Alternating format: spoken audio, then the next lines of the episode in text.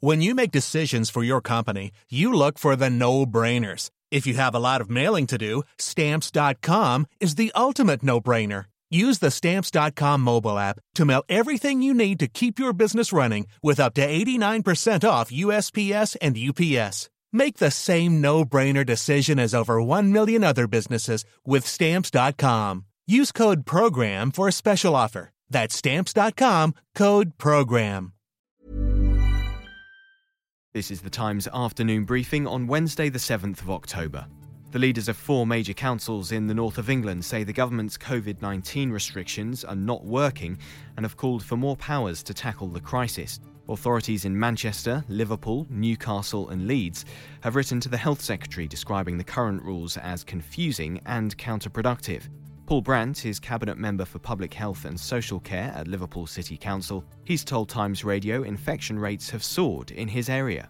It is no surprise, and indeed the government, when they told us they were opening up the whole of the economy, expected to see a rise in infections. But where I think their whole policy has gone wrong is that they thought they could manage this whole situation with a um, fine tune adjustment of changes in the laws and regulations. But speaking to Times Radio, the International Trade Secretary Liz Truss said local measures are still being recommended to the government. The advice from the scientists is that that is the right approach, and of course, we continue to review it. But I think it's too early to say has it worked in a particular way. We just need to follow what, what is happening with the virus and take the appropriate action. If the chief medical officer gives us the advice that we need to do something else, of course, that advice will be taken extremely seriously.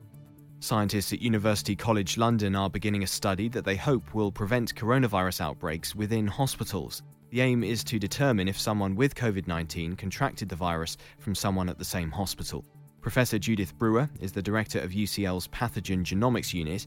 She's told us the research is pioneering this study that we're doing is the first time that we've actually been able to apply these viral fingerprinting processes, genomics processes, in real time, in near real time, to see if we can actually identify an outbreak in the hospital as it's occurring and interrupt it before it spreads any further and a portrait of Queen Victoria's West African goddaughter will be displayed on the Isle of Wight as part of English Heritage's marking of Black History Month.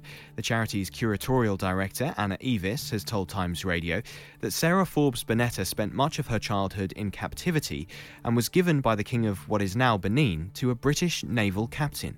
He took her to England and presented her to Queen Victoria in 1850, and the Queen took her under her wing and paid for her education. And so by the time she was in her 20s, she was, um, you know, she, she played a role in Victorian high society. It's a remarkable tale, and one can only imagine what it, what it must have been like for this little girl. You can hear more on these stories throughout the day on Times Radio.